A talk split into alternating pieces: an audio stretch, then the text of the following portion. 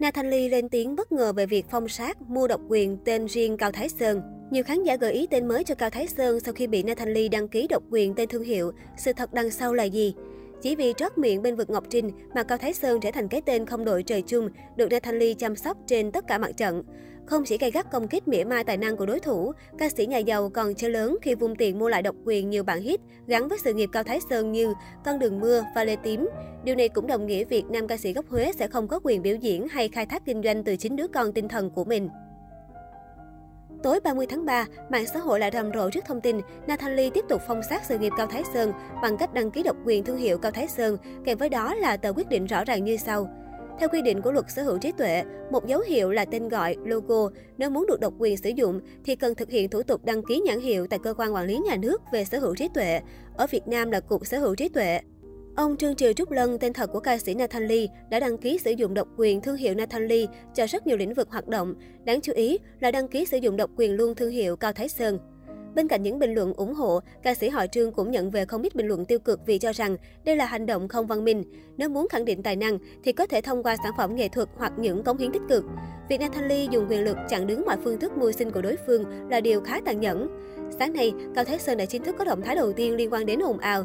Tuy nhiên, thay vì gây gắt đáp trả lại Nathan Lee, chủ nhân bản hit Con đường mưa khoe ảnh check-in tại một khu nghỉ dưỡng ở Đà Lạt, kèm dòng trạng thái không quan tâm. Cứ yêu đi vì cuộc đời cho phép. Đáng chú ý là dòng hashtag Cao Thái Sơn như một lời khẳng định chủ quyền chắc nịch.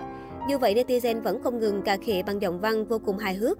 Nghệ danh mới Lùng Thái Sơn chăng, đổi tên đi không anh Ly rì bọt đấy anh. Có một Nathan Lee yêu Cao Thái Sơn như sinh mệnh. Anh đổi thành Cao Thái Sinh, cho nó tay đi anh. Mình cứ đổi thành Cao Thái Sơn thì chả ảnh hưởng gì đến bản quyền của Nathan Lee.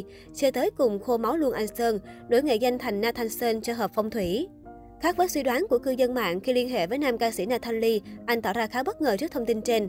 Thậm chí, nam ca sĩ còn hỏi lại phóng viên nguồn tin này từ đâu ra. Nathan Lee cho hay, tôi có thể khẳng định rằng thông tin nói trên không xuất phát từ phía tôi.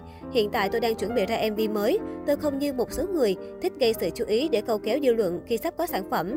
Những gì tôi làm đều tử tế, nên tôi sẽ không dùng những chiêu trò không cần thiết. Vậy nên với sự việc này, tôi sẽ không đưa ra bất cứ phát ngôn nào cả. Hệ quả pháp lý của động thái đăng ký sử dụng thương hiệu độc quyền không đơn giản chỉ dừng lại ở việc Cao Thái Sơn nên đổi nghệ danh hoạt động. Nathan Lee đã cao tay khi thực hiện nước cờ này, khiến Cao Thái Sơn thực sự phụ thuộc và phải cân nhắc kỹ càng khi sử dụng chính tên thật của mình.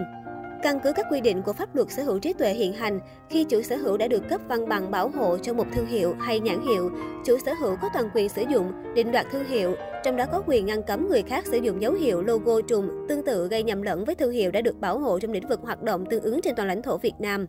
Với trường hợp riêng biệt của Cao Thái Sơn, giọng ca con đường mưa sẽ không thể sử dụng nghệ danh Cao Thái Sơn để hoạt động nghệ thuật cũng như những hoạt động phát sinh lợi nhuận. Đương nhiên, Cao Thái Sơn vẫn có thể sử dụng tên thật của mình để sử dụng trong đời sống hàng ngày.